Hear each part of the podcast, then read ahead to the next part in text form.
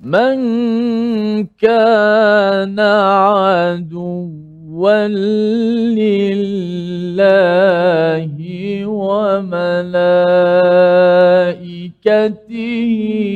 ورسله وجبريل وميكال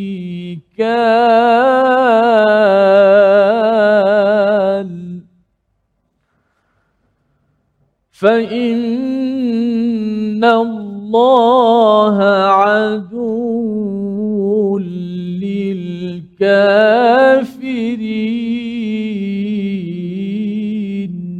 صدق الله.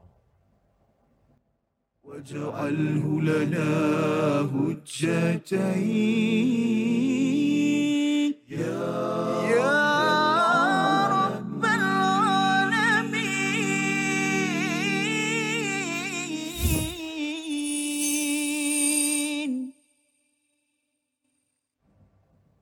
Assalamualaikum warahmatullahi wabarakatuh. Alhamdulillah wassalatu wassalamu ala Rasulillah wa ala alihi wa man wala. Syada la ilaha illallah, syada Muhammadan abduhu wa rasuluh. Saya bersaksi, kita sama-sama bersaksi bahawa tiada Tuhan yang disembah melainkan Allah dan Nabi Muhammad itu sebagai pesuruh Allah. Kita memulakan majlis Quran kita pada hari ini My Quran Time.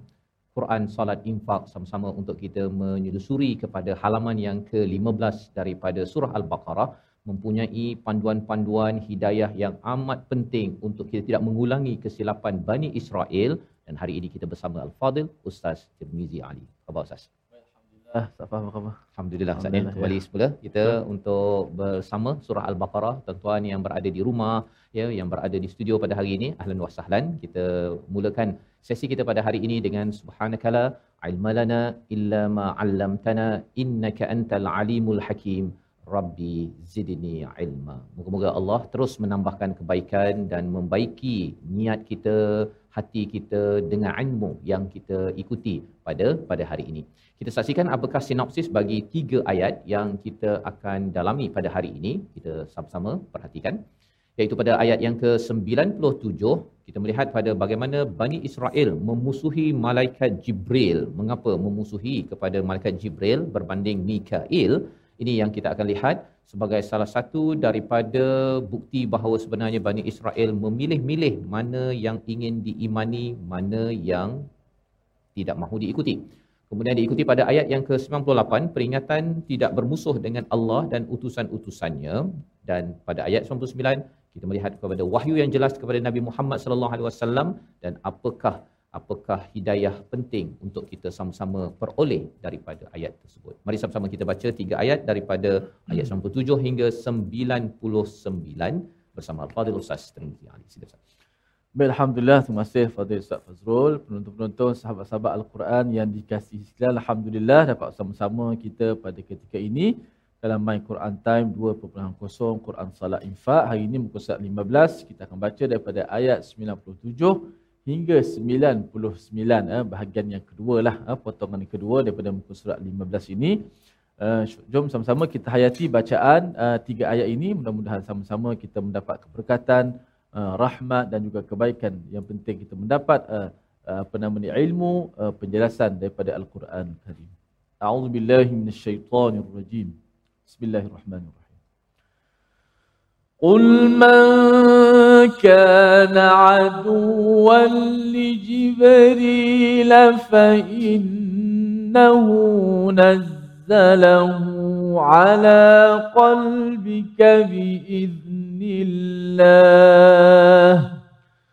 فإن فإنه نزله على قلبك بإذن الله مصدقا لما بين يديه مصدقا لما بين يديه وهدى وبشرى للمؤمنين.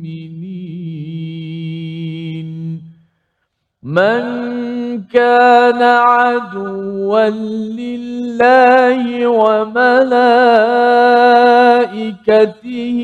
ورسله وجبريل وميكال فإن الله عدو للكافرين. ولقد أنزلنا إليك آيات بينات وما يكفر بها إلا الفاسقون. صدق الله. Surah Al-Nazim kita telah bacaan daripada ayat yang ke-97 hingga ayat yang ke-99 sebentar tadi. Alhamdulillah terima kasih ucapkan pada Fadil Ustaz Tirmizi membaca memimpin bacaan bersama dengan tuan-tuan yang berada di rumah, yang berada di studio yang kita doakan agar kita dapat uh, pelajaran daripada ayat yang kita bacakan sebentar sebentar tadi. Dan ayat yang ke-97 ni adalah kesinambungan bagaimana kalau perbincangan kita sebelum ini orang-orang Bani Israel ataupun Yahudi itu merasakan bahawa mereka sajalah yang layak untuk ke syurga uh, di akhirat nanti. Tetapi mereka adalah orang yang tak pun tidak pun uh, yakin dengan perkara tersebut. Disebabkan bila dicabar untuk mati al-maut fatamannaul maut pada ayat yang ke-94 mereka sebenarnya adalah orang yang takut dan malah lebih daripada itu ingin hidup sepanjang mungkin dalam kehidupan di dunia. Maka Allah menyatakan lagi apakah lagi uh, hujah untuk bersama dengan mereka Bani Israel ini yang memilih-milih kebenaran. Allah menyatakan pada ayat yang ke-97, katakanlah wahai Muhammad, barang siapa yang menjadi musuh Jibril, maka ketahuilah bahawa dialah yang telah menurunkan Al-Quran ke dalam hatimu dengan izin Allah Subhanahu Wa Taala membenarkan kitab-kitab yang terdahulu. Jadi di dalam ayat ini Nabi Muhammad sallallahu alaihi wasallam dan juga kita diajar untuk untuk berhujah ataupun bercakap kepada mereka yang ada masalah keimanan. Apa masalahnya uh, dalam hal ini ustaz ya? Dia pilih-pilih. Ha, dia kalau katakan uh, Jibril dia tak suka. Ya kalau kita tengok daripada tafsir Baghawi ini menyatakan bahawa salah seorang daripada ulama uh, Bani Israel itu Abdullah bin Surya ya bertemu dengan Nabi dan dia kata bahawa uh, siapakah malaikat mana yang turun daripada langit uh, Nabi sallallahu alaihi wasallam Nabi Muhammad menjawab uh, Jibril dia kata oh kami tak suka Jibril pasal Jibril inilah yang yang menguruskan uh, azab kepada mereka yang menentang kepada ataupun dia tak cakap menentang lah dia cakap Jibril yang membawa um, azab kepada Bani Israel pada waktu dahulu padahal sebenarnya kerana Bani Israel ada yang melawan kepada perintah daripada Allah Subhanahu Wa Taala. Jadi dia tak suka. Yang dia suka Mikail. Ha, dia suka Mikail, dia tak suka Jibril. Maka Allah kata siapa yang memusuhi Jibril fa innahu nazzalahu ala qalbika biiznillah. Sesungguhnya dialah Allah yang menurunkan al-Quran pada pada hatimu wahai Muhammad dengan izin Allah. Satu lagi yang mereka tak puas hati Ustaz, Jibril tersilap alamat. Ha, Jibril tersilap alamat. Sepatutnya Jibril ni bagilah wahyu akhir ini kepada Bani Israel. Kami masih ada tetapi diberikan kepada seorang insan bernama Nabi Muhammad sallallahu alaihi wasallam daripada kalangan bukan Bani Israel iaitu orang Arab. Jadi dia kata ini memang Jibril ni saja nak kenakan kita. Maka Allah kata sebenarnya perintah uh, Jibril menghantar uh, wahyu kepada Nabi Muhammad sallallahu alaihi wasallam ala qalbik itu pada hati Nabi Muhammad adalah perintah daripada Allah biiznillah. Bukannya bukannya perintah daripada daripada uh, suka-suka uh, Jibril itu sendiri. Dan peranan al-Quran yang diturunkan itu adalah musaddiqan lima baina yadayh iaitu al-Quran itu membenarkan apa yang ada pada Taurat. Uh, yang apa ada pada Taurat. Selain itu peranannya memberi hidayah dan memberi khabar gembira kepada siapa bukan kepada Bani Israel ataupun Yahudi tetapi orang beriman. Siapa yang beriman betul-betul dia dapat khabar gembira. Tetapi kalau siapa yang tak beriman yang kata sebelum ini pada ayat yang ke uh, 91 uh, kami beriman tapi sebenarnya mereka kufur. Pada zaman Nabi Musa pun kufur, pada waktu ini pun bila kata Taurat, Taurat yang ada isi berkaitan dengan keimanan pada Nabi Muhammad mereka tidak tidak pun benar-benar mengikutinya. Kalau betul-betul beriman, dia akan menyerah diri kepada kepada kebenaran. Jadi ini adalah ayat yang ke-97 sebagai satu perkataan. Sebagaimana kita maklum, bila Allah menyatakan kul, satu Allah ajarkan pada Nabi untuk sampaikan pada orang-orang yang didakwahkan. Yang kedua, kita nyatakan kul ini sebagai penegasan dalam hidup kita Ustaz. ya maksudnya kita jangan uh, pula kata oh pasal Jibril ataupun ada malaikat yang memberi kesan tak baik kepada uh, kita kita rasakan dia adalah musuh padahal sebenarnya kita perlu mengikut peraturan daripada Allah malaikat tak pernah pun bermusuh dengan kita malaikat tak pernah pun malaikat hanya menjalankan tugas daripada Allah Subhanahu Wa Taala dan lebih daripada itu ialah kalau kita makin rapat dengan al-Quran kita akan makin rapat dengan Rasul, kita akan mendapat hidayah dan kita akan dapat kabar gembira. Sebabnya bagi tuan-tuan, walau ujian besar macam mana dalam hidup, apabila ada Al-Quran, kita ada bushra Ustaz. Bushra sebagai kabar gembira dan terus ceria bersama Al-Quran. Kita berehat sebentar, kembali semula dalam My Quran Time, Quran Solat Infaq. Waj'alhu lana hujjatain Ya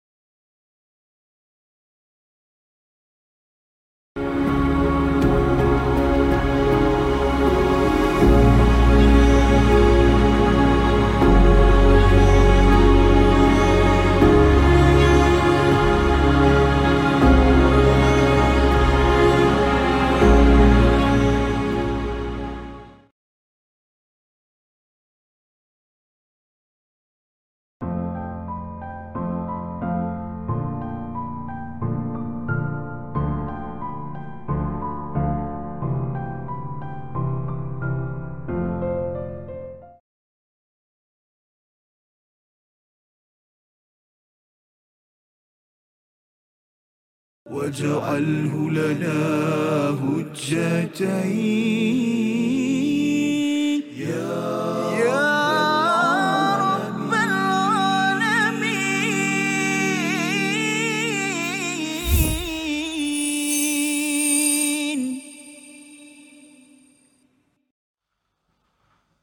من كان عدوا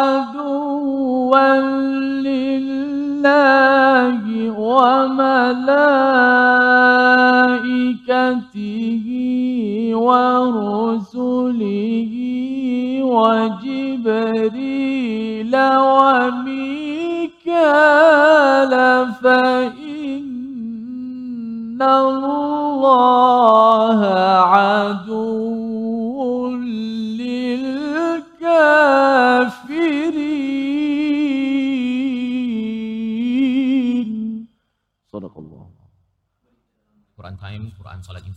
ini untuk sama-sama kita melihat kepada ayat yang ke-97 hingga ayat yang ke-99 dan alhamdulillah kita sudah pun melihat pada ayat 97 sebentar tadi Ustaz ya.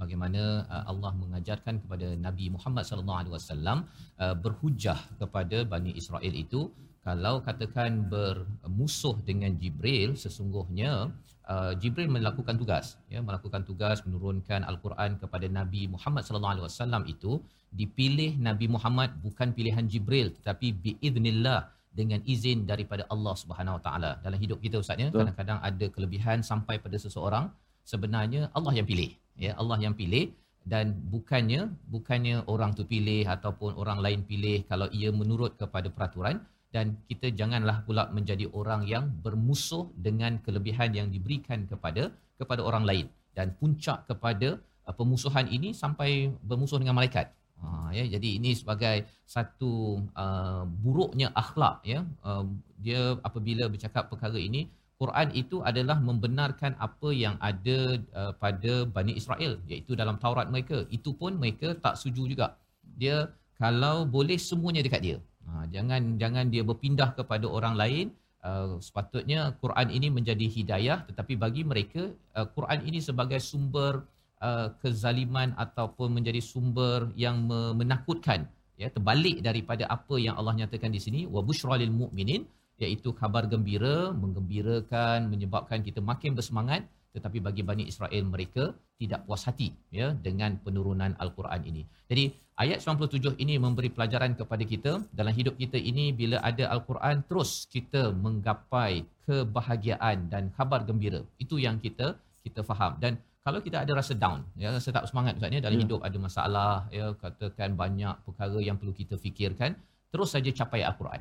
Ya Quran akan memberi bushra ya memberi khabar gembira uh, daripada kadang-kadang tak faham pun.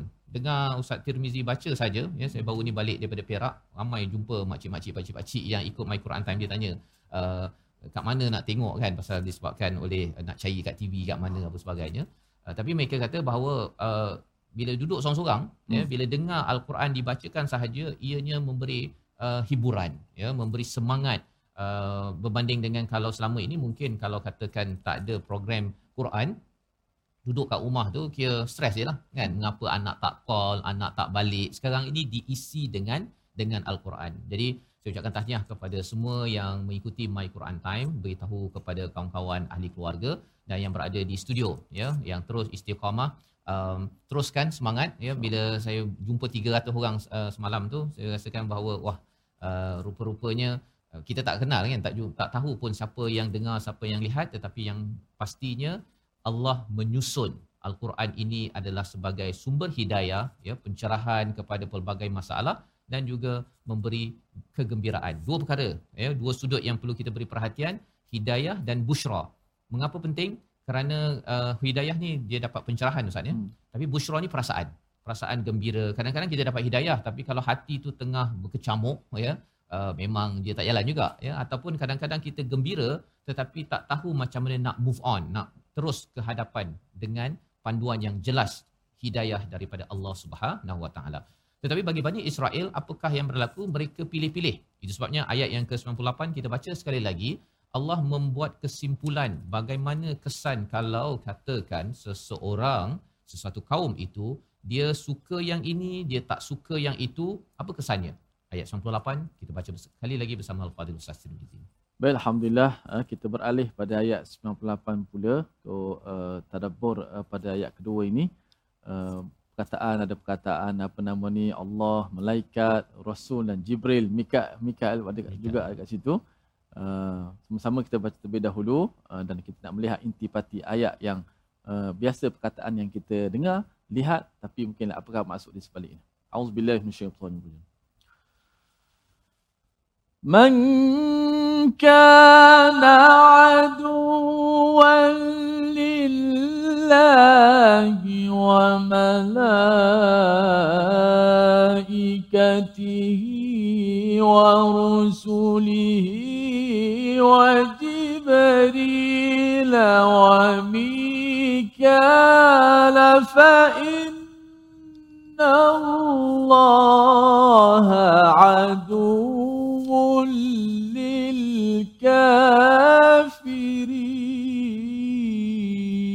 للكافرين صدق الله Surah Allah Nazim pada ayat yang ke-98 barang siapa menjadi musuh Allah malaikat-malaikatnya rasul-rasulnya Jibril dan Mikail maka sesungguhnya Allah musuh bagi orang-orang yang yang kafir. Jadi di sini sebenarnya mereka memusuhi Jibril Ustaz. Hmm. Tetapi Allah mulakan dengan man kana aduwwal lillah. Barang siapa yang bermusuh dengan Allah. Terus saja. Maksudnya ialah apa? Kalau percaya kepada Allah, kepada para malaikat, kepada rasul, kepada kitab, akhirat, qada qadar, enam rukun iman yang ada, dia tak boleh tolak satu. Ha, tolak satu ataupun malaikat yang ada 10 wajib di diimani itu tolak satu dia kira gone ya habis diistilahkan sebagai lil kafirin ya dianggap sebagai orang yang kufur kepada Allah Subhanahu Wa Taala. Jadi dalam ayat yang ke-97 sebenarnya mereka bermusuh dengan Jibril. Jibril tidak pun melawan balik ataupun balas balik.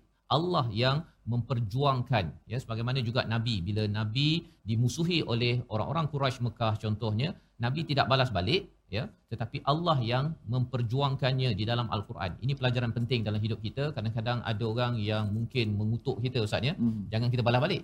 Ya, kalau kita balas balik sebenarnya dua kali lima aja. Ya, biarkan Allah akan menguruskannya. Kadang-kadang ada orang lain uh, kebenaran akan akan muncul juga apabila kita kita terus konsisten di atas jalan kebenaran.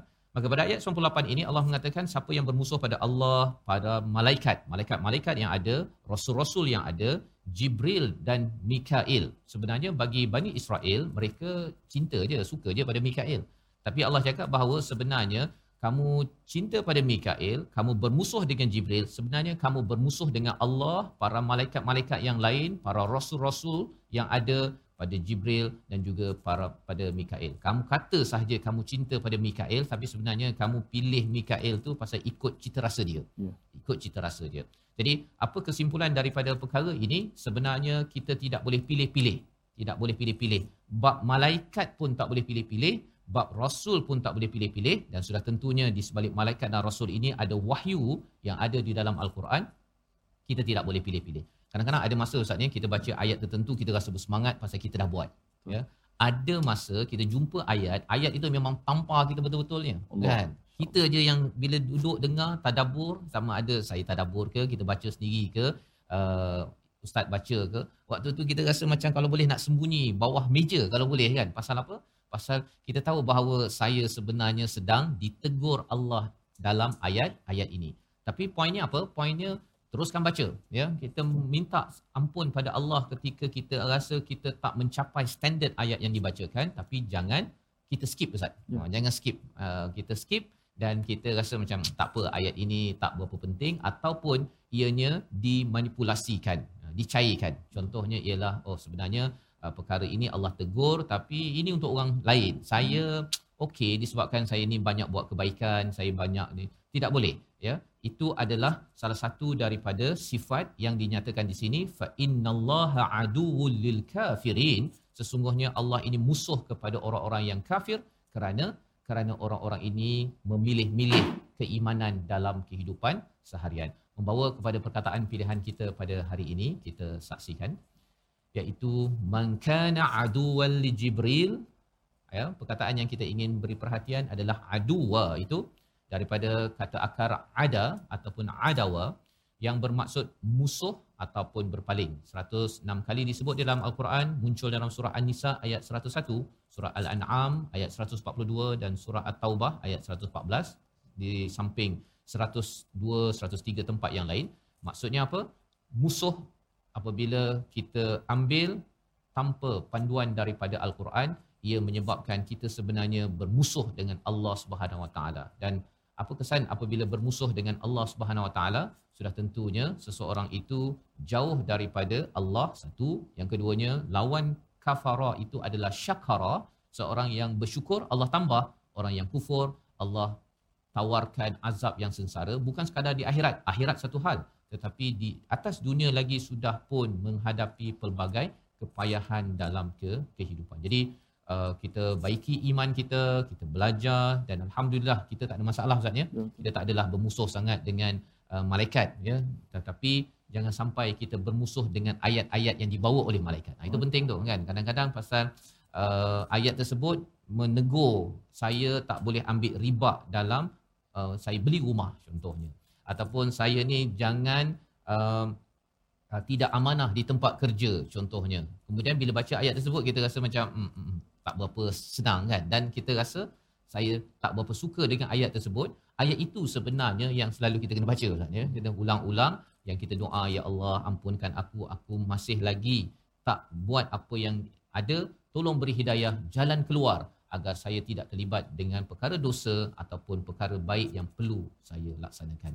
Kita berehat sebentar, kembali semula selepas ini dalam My Quran Time, Quran Salat Infaq. واجعله لنا هجتين.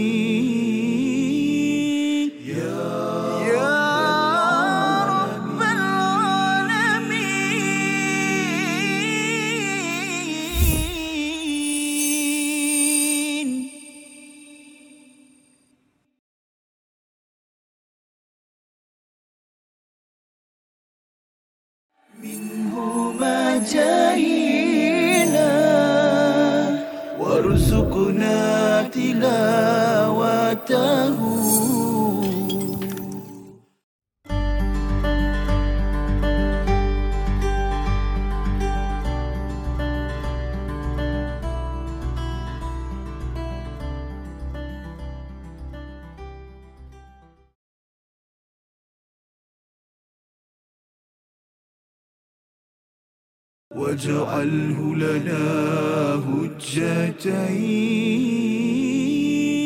يا رب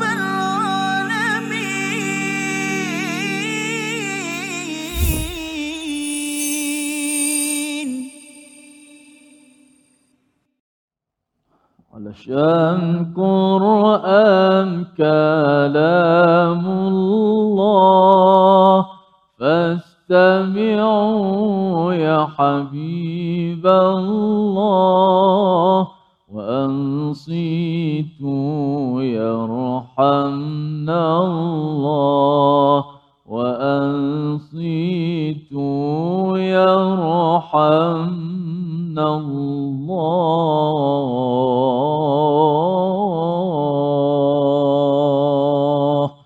Alhamdulillah, terima kasih kepada semua penonton-penonton terus setia dalam My Quran Time 2.0 Quran Salat dan Infak.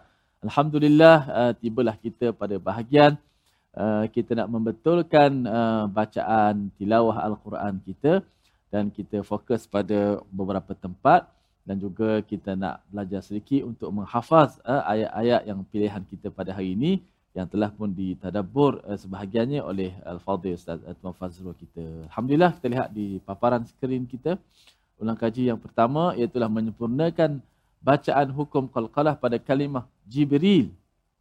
Ha, ada dua kalimah Jibril ya, pada satu pada ayat 97 ha, dan yang kedua pada ayat yang ke-98. yang mana huruf qalqalah ini adalah huruf qalqalah yang yang bersifat uh, nipis. Ha, itu ba ha, kalimah Jibril ha, pada ayat warusulihi wa Jibril wa Mikal. Huruf ba huruf yang nipis dan uh, qalqalahnya pula kalau tingkatan qalqalahnya qalqalah yang yang sughra lah, yang kecil sekali. Yang mana tak boleh kita uh, pantulkannya macam qalqalah yang yang yang lebih besar daripada sepatutnya. Wajib beri eh? kita buat contoh. Man kana aduwwan lillahi wa malaikatihi wa rusulihi wa jibril wa mikal wa rusulihi wa jibril wa mikal itu dia qalqalah pada huruf ba. Ha, dan kesalahan yang biasa berlaku uh, menebalkan qalqalah pun boleh juga. Menebalkan. Macam mana menebalkan? Wajib jiba tak boleh wajibari wajib sebut sebut ba. Ba. Nipis bukan ba tapi ba. Ha, bila dia qalqalah wajibarila wajibarila okey. Uh, dan yang kedua kalau kalah ba tu tidak boleh di, di, di, di, dilambatkan. Seperti wajib ri ha, ada yang baca macam tu. Wa rusulihi wajib ri ha, lambat. Dia katakan saja jangan beratkan pada qalqalah yang kecil. Wajib ri wajib ri biar macam tu. Cuba sebut wa rusulihi wajib ri. Wa rusulihi wajib ri. Ha macam tu ha, wajib. Sebab tu orang Arab, cara dia qalqalah, ini tidak ada dalam buku. Kalau kita bertalakin dengan dia, kita akan dapat dia punya keadaan dia baca qalqalah. Dia akan tekan sedikit huruf uh, sebelum qalqalah tu. Kalau sini huruf ba, dia akan tekan baris bawah jim tu. Wajib, barulah qalqalah tu dapat dipantulkan. Sebab qalqalah ni tidak boleh dibuat-buat. Wajib, ah, tak boleh. Wajib, dia, dia tak boleh macam tu. Tekan pada jim sedikit suara, intonasi suara wajibari wajibarila ah okey ikut saya. Man kana aduwwan lillahi wa malaikatihi wa rusulihi wa jibril. Satu dua mula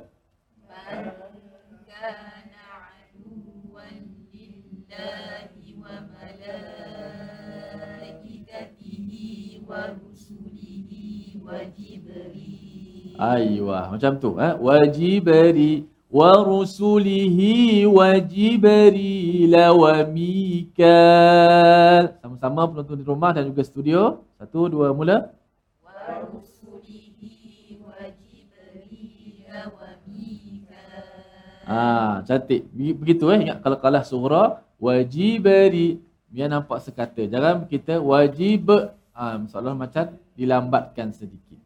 Ha, sebab apa? Kalau surah, dia berada di tengah-tengah kalam perkataan ataupun di tengah-tengah ayat. Ha, bukan ketika wakaf. Ha, bila wakaf, jadi lain sedikit. Okey. Yang kedua, kita lihat uh, ulang kaji kita yang kedua. Iaitulah uh, menyempurnakan huruf-huruf yang bertasydid dalam ayat 98. Okey. Hari ini kita nak betulkan huruf-huruf yang bertasydid. Ingat, huruf yang bertasydid ni, sabdu ni dia mewakili satu huruf juga. Bila ada sabdu, di soalan situ ada dua huruf kat situ. Hakikatnya ada dua huruf. Cuma dah disabdukan, dimasukkan. Okey? Maka sabdu berikan berikan masa sabdu tu. Ha, saya guna ayat kan, bagikan ayat. Berikan masa sabdu itu. Man kana aduwan lillahi الله وملائكته من كان عدوا لله. satu dua من كان عدوا لله. من كان عدوا لله. من كان ha, ada sabdu ada berapa sabdu tu adu wal lil ada tiga sabdu dekat kalimah adu wal lillah jangan uh, melompat-lompat sebagaimana setengah orang bila disabdu dia melompat ataupun agak laju Man kana aduwan lillah. Jangan cepat. Ber- lillah. Jangan. Lillah. Aduwa. Aduwan lillah. Aduwan lillah. Berikan masa. Sebab ada sabdu. Macam kita baca. Waladhalid. Dia tak kena. Sabdu tu kita terlalu cepat nak ambil lam. Sepatutnya waladhalli. Berikan masa sedikit. Tapi tak boleh lama sangatlah. Waladhal. Ah tu dah lebih pula. Yang sepatutnya lah. Ha, tapi kalau huruf yang sabdu tu nun ataupun mim, ha, kena dengung lah pula panjang sikit. Itu lain cerita lah. Okey. Cuba sebut man kana aduwwal lillahi wa malaikatihi wa rusulihi man kana aduwwal lillahi wa malaikatihi ورسله ورسله وجبريل وميكال ورسله وجبريل وميكال Okey, tu selesai ulang kaji tajwid kita. Huruf-huruf bertasydid berikan masa dia. Jangan terlalu lambat, biar sekata dengan bacaan kita. Dan juga qalqalah uh, yang sughra yang kecil pada huruf ba. Baik, kita nak uh, cuba menghafaz ayat ini. من كان عدوا لله وملائكته ورسله وجبريل. أتور ومولا من كان عدوا لله وملائكته ورسله وجبريل وجبريل وميكال وجبريل وميكال فإن الله عدو للكافرين فإن الله عدو للكافرين Okey. Man kana aduwwan lillah. Kita dah faham dah terjemahan dia barang siapa yang bermusuh dengan Allah. Lillah. Lepas tu ada malaikat wa malaikati. Lepas tu rasul-rasul wa rusulihi. Lepas tu dijelaskan lagi rasul uh, uh, uh, malaikat pula. Jibril uh, dan Mikal. Ada lima kat situ. Lillah wa malaikatihi wa rusulihi wa Jibril wa Mikal. Ha, dia mem- membantu untuk kita menghafal. من كان عدوا لله وملائكته ورسله وجبريل. من كان عدوا لله وملائكته ورسله وجبريل. وجبريل وميكال. وجبريل وميكال. فإن الله عدو للكافرين. فإن الله عدو للكافرين. فإن الله عدو للكافرين فإن الله عدو للكافرين Aduwu eh Allah itu eh, inna Allah Allah itu merupakan musuh bagi orang-orang kafir. Fa inna Allah aduwwul lil kafirin. فإن الله عدو للكافرين Okey, cuba kita tanpa melihat mushaf. Man kana aduwwan lillahi wa malaikatihi wa rusulihi wa jibril. من كان عدوا لله وملائكته ورسله وجبريل. Wa mikal. وجبريل وميكال. فإن الله عدو للكافرين فإن الله عدو للكافرين Masya Allah, Allah menja'alna min ahli Al-Quran. Moga-moga Allah jadikan kita ahlul Quran. Amin. Berehat seketika dan ke mana-mana kembali selepas ini My Quran Time. واجعله لنا هجتين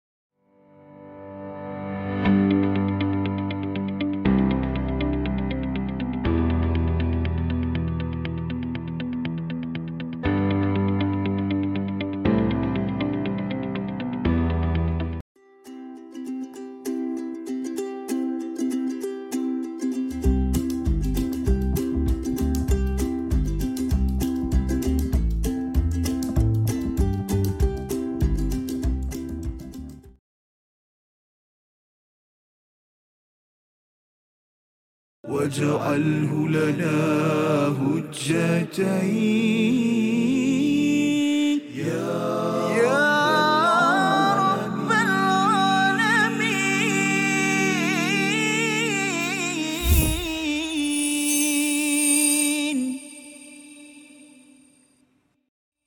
Kembali kita dalam My Quran Time Quran Salat Infak pada hari ini untuk sama-sama kita melihat kepada tiga ayat dan sebentar tadi sudah pun kita menghafaz ustaznya. Alhamdulillah pada ayat yang ke-98 bagaimana Allah menjelaskan man kana aduwwan lillahi wa malaikatih ya. Siapa yang memusuhi kepada Allah dan juga para malaikat wa rusulihi wa jibril wa mikal iaitu kepada rasul-rasul dikhususkan lagi kepada Jibril dan juga Mikail kerana apa? Kerana dua uh, malaikat ini adalah dua malaikat yang amat masyhur di kalangan Bani Israel. Allah memberi highlight, memberi penekanan bahawa Jibril yang kamu musuhi, Mikail yang kamu sukai. Sebenarnya dua-dua ini adalah daripada kalangan malaikat yang perlu diimani secara keseluruhan. Tidak boleh dipilih-pilih kerana kalau dipilih maksudnya kamu tidak bersyukur kepada hidayah daripada Allah SWT tidak bersyukur kepada Allah digelar sebagai orang-orang yang kafir dan sekaligus menjadi musuh kepada Allah Subhanahu Wa Taala. Jadi selepas bercakap tentang bagaimana nabi diajarkan untuk berhujah dengan Bani Israel, mereka tidak menerima hujah-hujah tersebut. Bagi setengah orang saatnya bila dia jual kereta ke, dia jual produk ke, dia kempen kempen kempen kempen lepas tu orang tu tak nak ya sama ada produk tersebut tak bagus ataupun dia tak pandai nak cakap. Ya tak pandai nak mempengaruhi kepada orang tersebut. Dalam kes ini apabila produknya bernama Islam bila nabi cuba untuk menyatakan berhujah dengan mereka mengajak mereka mereka tidak mahu menerima hakikat tersebut. Mungkin bagi setengah orang kata mungkin pasal saya punya uh, cara menyampaikan tidak berkesan ataupun mungkin uh, Islam ini tidak tidak cukup me- mengujakan mereka. Allah membalas perkara ini dengan ayat yang ke-99 kita baca bersama Al-Fadil Ustaz Tirmizi untuk memahami apakah produk ataupun apakah yang diperjuangkan oleh Nabi sallallahu alaihi wasallam bukan isu kerana kualitinya tetapi ada sesuatu pada ayat 99. Kita baca dipimpin Al-Fadil Ustaz. Baik, jom sama-sama kita membaca ayat 99. Ha, saya baca satu potong, dua dua kali baca insya-Allah pada ayat 99 ada wakaf pada ayatin bayinat yang diikuti oleh penonton-penonton di studio dan juga penonton-penonton di rumah. Jom sama-sama kita ikut. Auzubillahi minasyaitonir rajim. ولقد أنزلنا إليك آيات بينات أنزلنا إليك آيات بينات.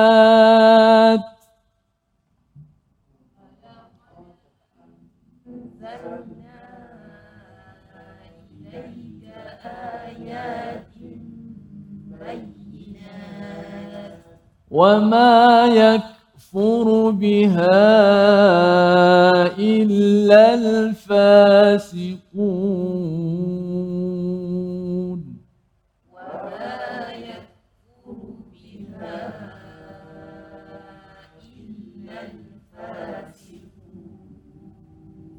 Sadaqallahu Surah Al-Azim. Gitulah bacaan ayat yang ke-99 ya bersama dengan uh, penonton kita ya, ya bersama dengan rakan-rakan kita di studio dan juga di rumah. Uh, mungkin kita tak dengar ustaz ya tetapi ya. harapnya terus uh, membaca ayatnya pendek tetapi ini adalah sebagai satu penghujahan ataupun uh, penekanan bahawa walaqad anzalna maksudnya ialah dan kami telah menurunkan ayat-ayat yang jelas kepadamu wahai Muhammad dan tidak ada yang mengingkarinya selain orang-orang yang yang fasik. Ayatnya pendek, baca terjemahan ni macam ini macam ulangan dia ustaz ya. Uh, tetapi apakah uh, uh, tadabbur? Bila kita tadabbur sama ada kita melihat ayatnya ataupun kita melihat juga konteksnya berada pada beberapa ayat sebelum dan juga selepasnya. Jadi kita sudah pun melihat ayat 97 98 bagaimana Bani Israel itu tidak menerima Jibril ya. Mereka apakah konsepnya keimanan terpilih Ustaz. Ha, dia tak ada cakap keimanan terpilih kat sini tapi kita tahu konsepnya oh mereka pilih-pilih. Kalau tidak mengikut kehendak mereka, mereka tidak suka dan bermusuh dengan dengan pihak itu. Uh, dalam dalam hal ini Jibril dan apatah lagi bila bermusuh dengan Jibril kerana Jibril salah alamat maka dia bermusuh juga dengan Nabi Muhammad sekaligus bermusuh dengan Al-Quran. Itu kesan Ustaz ya. Bila iman tak betul. Jadi itu sebabnya mengapa iman ini perlu dipelajari dan sumbernya sudah tentu datang daripada wahyu Allah Subhanahu Wa Taala. Kalau kita main teka-teka sahaja ya dalam uh, hal ini mungkin kita rasa bahawa Jibril ni kita iman je lah kan ataupun ada orang yang sampai uh, memohon uh, perlindungan daripada Jibril. Itu satu lagi kan memohon perlindungan dengan Jibril dengan Mikael nanti kalau saya nak uh, apa nak tanam padi ke nak uh, buka sawah saya menyeru kepada wahai Mikael kan? Ini orang-orang Yahudi punya amalan. Dia suka sangat dengan Mikael ini kerana dia membawa keamanan dan kesuburan kepada tanah. Padahal sebenarnya kesuburan apa sebagainya dengan izin Allah Mikael yang menguruskan uh, dengan izin daripada Allah Subhanahu Wa Taala. Bukan sumbernya bukan yang membuat perubahannya adalah Mikael ataupun malaikat itu sendiri. Baik jadi ayat yang ke-99 kalau katakan mereka tak percaya ya mereka tidak menerima segala penghujahan daripada nabi Allah menyatakan walaqad anzalna ilaika ayatin bayyinat. Dan sesungguhnya kami telah benar-benar menurunkan kepadamu. Maksudnya Allah beritahu memang Allah dah beritahu kepadamu kepada turunkan pada Nabi Muhammad anzalna itu maksudnya satu anugerah hadiah yang istimewa.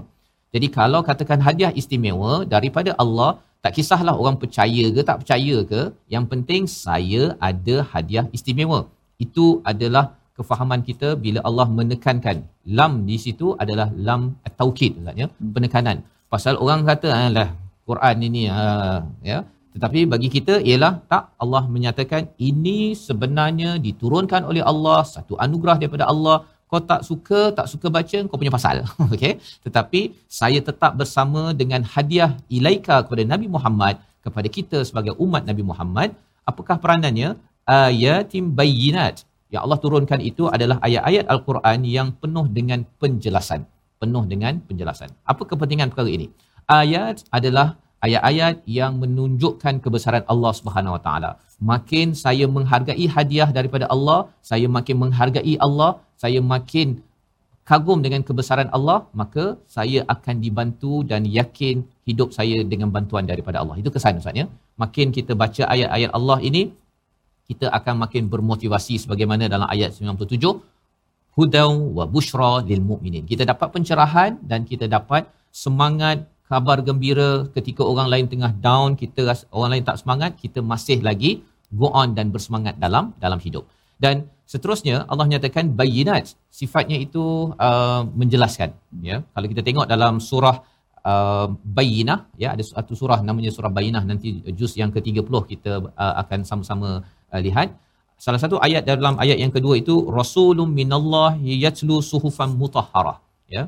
Rasul adalah utusan Allah yang membacakan tilawah ayat-ayat daripada suhufan mutahharah daripada al-Quran itu sendiri. Apa kepentingannya bila bercakap tentang bayinat ini?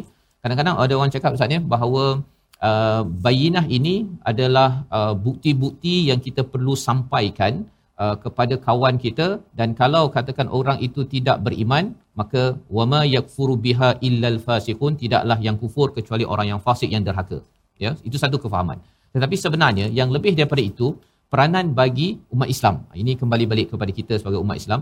Bayinat ini kalau kita lihat dalam ayat kedua daripada surah Al-Bayyinah, uh, nabi sebagai rasul. Ya, nabi sebagai rasul, rasulum minallah daripada Allah, yatlu, ya, tilawah. Jadi ada dua. Satu rasul, yang keduanya risalah. Satu rasul, satu lagi risalah. Pelajarannya apa?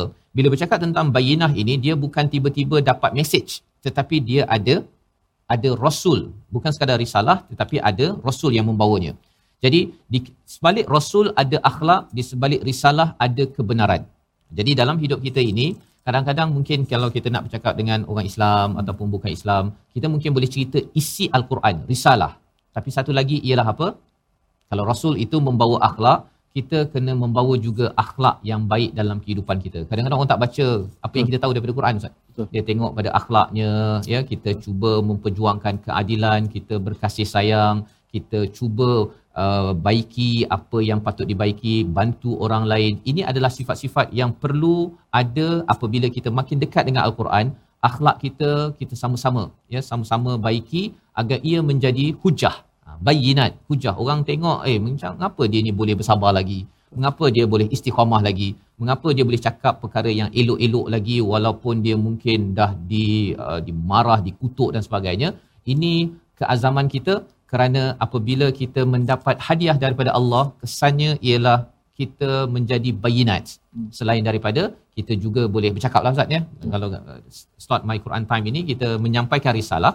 Tetapi dalam masa sama saya pula yang kena jaga-jagalah ya dari segi akhlaknya dalam hidup kerana ia menjadi bayinah kepada kepada orang yang di luar. Dan itu sebabnya di hujung itu Allah menyatakan wama yakfuru biha illal fasiqun membawa kepada resolusi kita pada hari ini kita saksikan iaitu yang pertama kenali para malaikat dan mempercayai mereka sepenuh hati.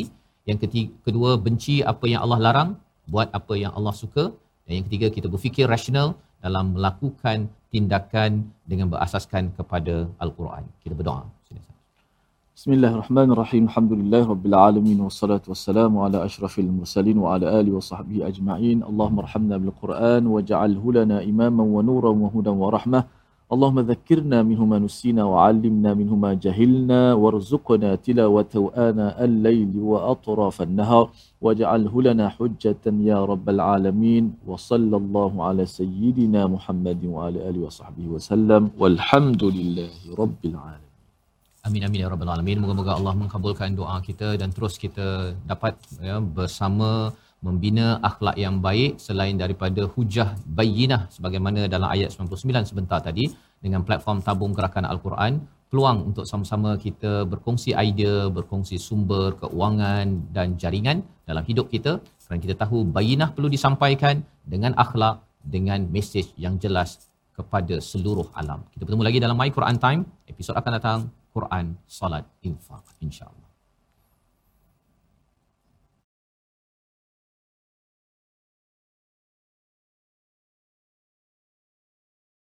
آناء الليل وأطراف النهار واجعله لنا هجتين. يا